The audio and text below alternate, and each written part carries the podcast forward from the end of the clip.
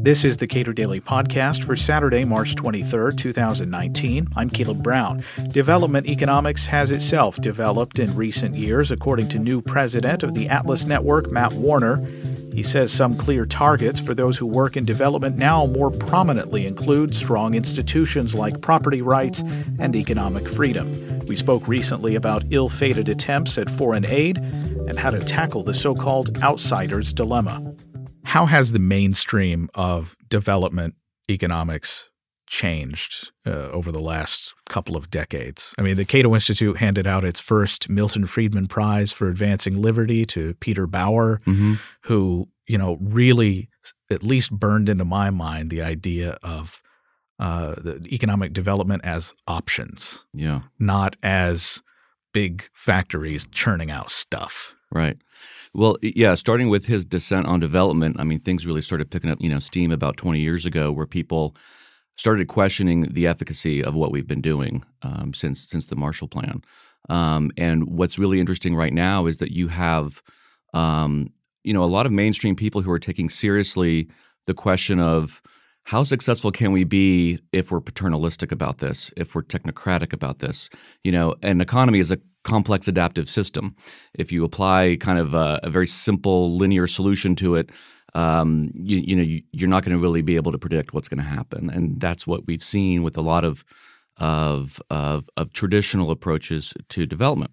So start in in 08 and then since then, uh, there's been some different re- resolutions that have had complete buy-in across across the, the, the globe about how aid needs to get much more um, sensitive to uh, local priorities, local vision for change. But of course, that can only go so far as an intellectual exercise because if if governments and uh, aid agencies are the um, inherently the center of your strategy, regardless of how open you are to after you establish that fact, what are we going to do um, from there, uh, I think they're always going to run into a problem. And so at Atlas Network, we talk about the outsider's dilemma, and that's that's this problem of um, I want to help, but what if the intervention itself is part of the problem, or at least you know not helping? Right, and the, and you would expect that uh, agencies in D.C.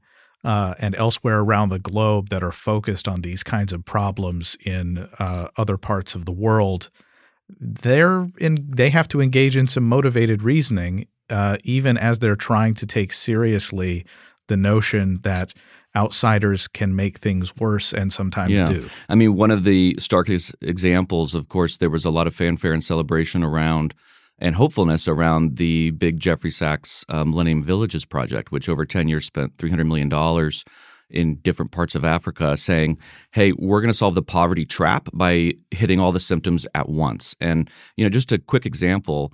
Uh, they spent three hundred thousand dollars in one village in, in in Uganda and convinced them, based on sort of outsider analysis, that instead of growing bananas, they ought to grow corn, essentially.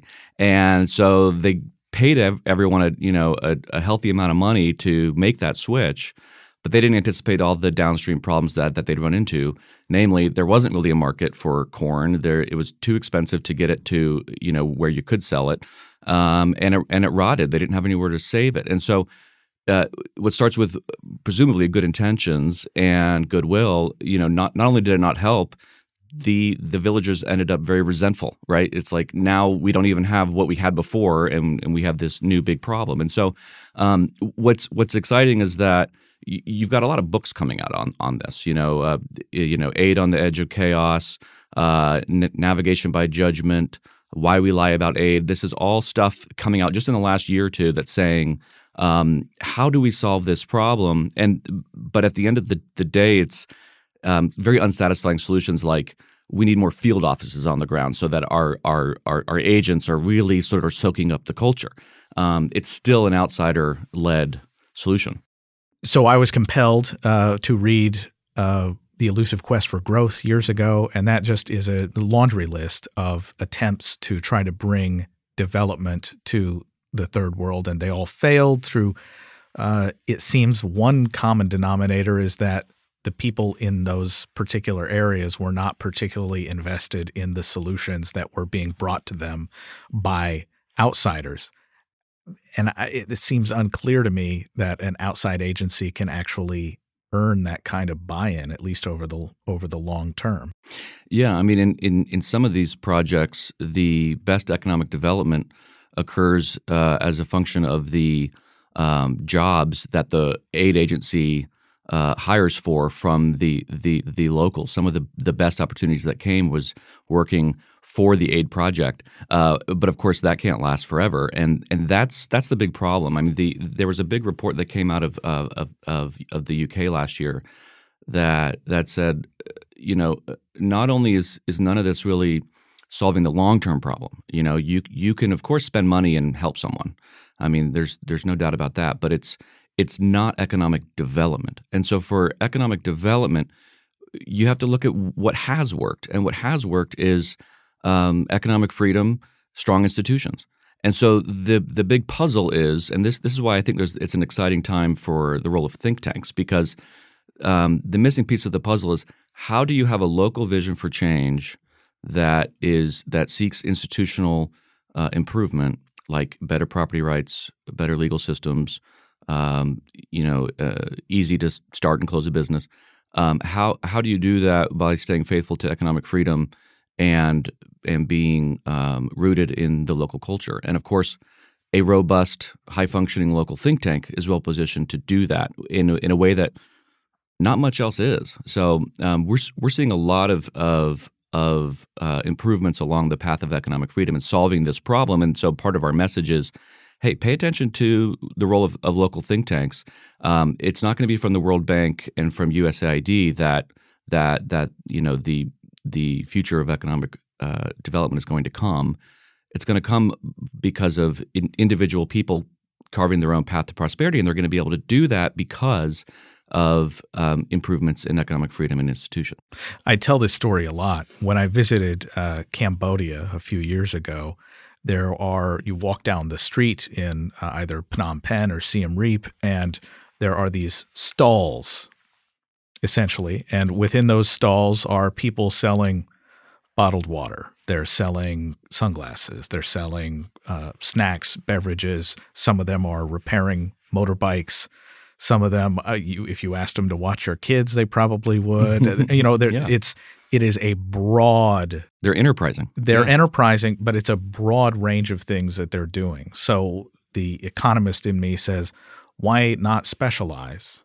And without the institutions that you're describing, property rights, uh, you know, a, a, you know, getting a fair shake in a right. court, right. Uh, that sort of thing uh, and and basic freedom to engage in in the kinds of exchange that you would like to, the the returns to specialization in many parts of the world just aren't very high. And to suggest that these people aren't aware of these theories or of how mm. economic development happens, it's largely irrelevant. Yeah. They see the opportunities yeah. before them. They see the extent to which those opportunities might be rewarded, remunerative to them mm-hmm. and their families. They're not dumb people. No. That is just they have a very clear picture of what the world looks like to them. And you could say that about uh, rural America. You could say that about the inner cities in the United States, and, and it's just as true around the world. Yeah, um, Harvard economist Lant Pritchett puts it well when he says there, you know, there's there's mostly not poor people in the world. There's people that live in poor places, and so if you take those people out and you put them somewhere else, uh, where where they have institutions, they, they, thrive. So it's not a it's not a deficit of talent. It's not a deficit of of of um, motivation. It's it's about the institutions. And one of the biggest challenges is not just to get the institutions right, but to and this and this is why local knowledge is so important it's it's transitioning from the informal economy to the formal. What does that look like? Um, there is no you know one stop shop roadmap for for how to do that. How to take a lot of entrepreneurial energy that's um, not operating in the formal market because the formal uh, market is you know inhospitable to people in, in entering it and getting involved in it. It's too bureaucratic, too complicated. Um, how do you transition them in? There's there's a great paper by William Baumol in 1990 called um, uh, "Entrepreneurship: uh, Productive, Unproductive, and Destructive." And the thing we have to keep in mind is, you know, what he says is entrepreneurs are always with us. You know, there's there's always an entrepreneurial spirit. I mean, it can be you know, two ticks up, two ticks down, but it's there. The question is, what are the rules of the game that govern how that entrepreneurial spirit is expended towards, uh, you know, per- personal growth? And so, if you're if you're in Maoist China, uh, you're entrepreneurial about you know nav- navigating the political system. Uh, if if you're in the mid you know you know mid mid ages the the Middle Ages, you're thinking about how to have title and um, it's actually looked down on to be a merchant, right? So. Uh, and this is where Deirdre McCloskey comes in, where she talks about how we think about entrepreneurship and how we talk about it and what esteem we give it. What's the rhetoric around it? And I think, uh, you know, if we want to prosper a society, we have to have economic freedom and good institutions, and, and we have to recognize how important and respectable um, working hard to better yourself is. Have aid agencies recognized this? Or ha- have they been able to cross that hurdle, which seems like a natural hurdle for any agency that depends on uh, you know its funding stream being mm-hmm. one solving problems but two also employing people? Yeah. Well of course there's a wide variety of strategies employed by uh, by aid agencies and i actually think these days there's a lot of open-mindedness about um, how how do we get innovative and smarter about it?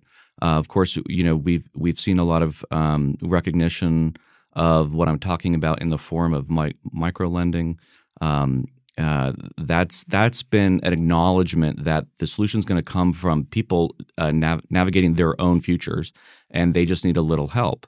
But of course, um, you know, as, as, as Angus Deaton said, uh, you know, where uh, where places are ho- are hospitable to development, you don't need aid, and where they're inhospitable, aid isn't going to work. And so, you know, whether you're looking at mi- micro lending or I've talked to a lot of uh, people who are, you know, private ec- uh, equity who are looking in a social entrepreneurship sort of way, trying to help. Um, they're still hostage to what are what is the environment in which these talented, enterprising people are working. And so that's why I think you need the local think tank who's working on a reform agenda that is faithful to uh, what the empirical ev- evidence says about economic freedom, and that you know we it's so tempting, I guess, in human nature to say, I want to make a difference, but I want to be kind of the one who understands how it's going to happen, and I'm going to make it happen, versus uh, I'm going to support someone else's vision for change and recognize that you know their own path to have the the life they want is is you know varied and multicolored and uh, and and and not predictable. The uh, that that second path seems a lot more like the path an investor would take. Right. Yeah.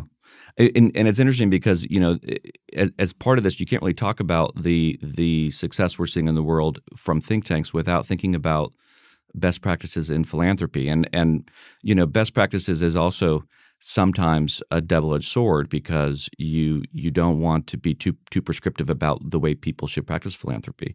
One of the things that we do is is we create um, pools of competitive uh, uh, grantees who are trying to uh, demonstrate in very clear ways. We call it calling your shots.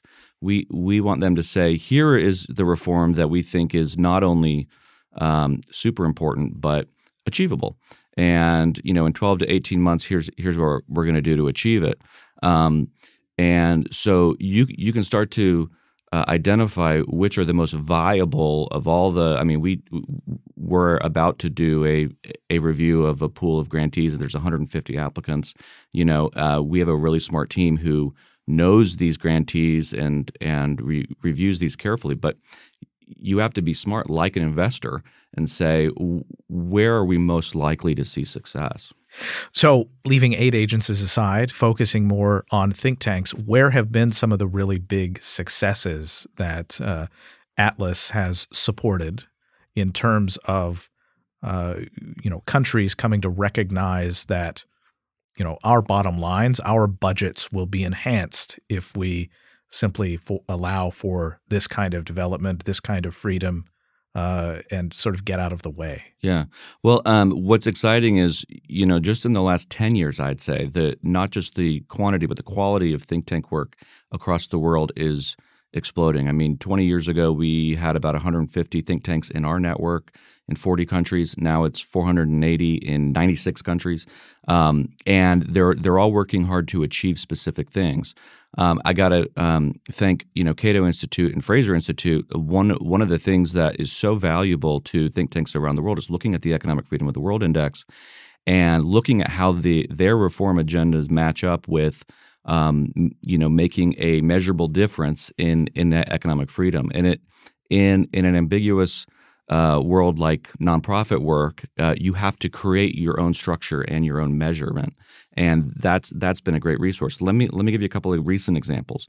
Um, uh, for example, on tariffs, um, we we have a partner who came to us and said uh, we have a 35% tariff in in Argentina on on laptops and tablets. Um, because of this, you know, our our our Chilean neighbors pay a lot less. Our you know we're paying uh, you know, up to three times what what you pay in the U.S. This is terrible, and they did an effective job of explaining that you know the tariff was uh, benefiting a few at the expense of the many, and they succeeded in uh, eliminating that tariff. And then we've been able to tell the story of some of the downstream effects that that their work has had, such as you know, a philanthropist bought um, com- computers and laptops for a very low income school in one of the worst parts of, of Argentina, and now those students have have access to better tech- technology. Um, a similar example in, in in Sri Lanka. Again, these are very specific things, but they have big impact. Uh, our our partner there, Advocata Institute, um, uh, said we want to eliminate the thirty percent tax. Uh, excuse me, the thirty percent tariff on sanitary napkins. And you know, first you say, "Oh, that that's interesting. Tell me more." You know, um, and they explained how in, in, Sri Lanka access to sanitary napkins is very low. They're very cost prohibitive artificially, and as a result of that, girls and women uh, miss out on a lot of school and a lot of work, and many of them just give up and stop going because they get so far behind. Um, and so they succeeded in making the case through research and, and, education and great media presence of saying, guys, this is not uh, a, you know a, a, smart policy, and they got it re, uh, repealed. And so now we're able to tell the story of of how that affects real people. Um, is it libertarian paradise o- overnight? It's not, but there are real people whose lives are improved because they have um, they have more freedom. Yeah, it, it it goes to the core of the the argument that. Uh, you know these are highly specific, as you point out, mm-hmm. Uh, mm-hmm. changes that need to be made in policy, but uh, without locals being the advocates, it's it's that it's a bigger challenge to understand and then to get buy-in on changing policy. Yeah, see, an outsider has to know um, uh, what's important, what's achievable, and what sequence and what design it should take. I mean, um, and uh, you know, I I I would argue that's not really knowable because it so much depends, like any entrepreneurial enterprise. I mean, leading a think tank and achieving reforms is entrepreneurial, and um, so much of what an entrepreneur does, they don't necessarily know how to explain it or to say, okay, here's how you do exactly what I did. And so we're seeing that same uh, phenomenon in visionary think tank leaders who benefit from some of the um, motivating uh, peer network structure that that we provide. I mean, in the for-profit world, it's easy to measure how how you're doing. You see your balance sheets, and in in the nonprofit world, just the size of of your budget is not enough. I mean, it doesn't really tell you enough about impact. And so, one of the things that that we've learned from research is that people are very motivated by how how they uh, uh, rate compared to their peers and how how they're doing. So it's it's the idea of defining in our network what does it mean to be good at this kind of work and to constantly be redefining that upward. And you get some really inspiring, um, uh, ambitious people, you know, emerging out of that process that are inspiring everyone else. Um, a, a, couple other examples in in Costa Rica. Um, uh, our partner there uh, reached a, a, a, judgment to nullify uh, plans to do price fixing on rice, which would have been a disaster. Uh, similar things under sub- subsidies in, um, in in in Ukraine. We have a grantee there who's who laid laid out a reform agenda and achieved a a cap on agricultural subsidies, which went to just a handful of producers, and a plan for, uh, and, and, an explicit plan for the re- eventual removal of those subsidies. Um, there's lots of of ways that you can have these um, these successes without necessarily having big ide- ideological battles. You just make very empirical, um, common sense ar- arguments about justice, fairness, and the the sort of net benefit to the country overall. I mean, most countries, um, unless you know it gets too corrupt, then you're you know you, probably all share the idea that you you want the country to succeed and to be more prosperous. There's just a lot of misunderstanding about how to do it. Matt Warner is the new president of the Atlas Network. Subscribe to the Cato Daily Podcast wherever you get your podcasts and follow us on Twitter at Cato Podcast.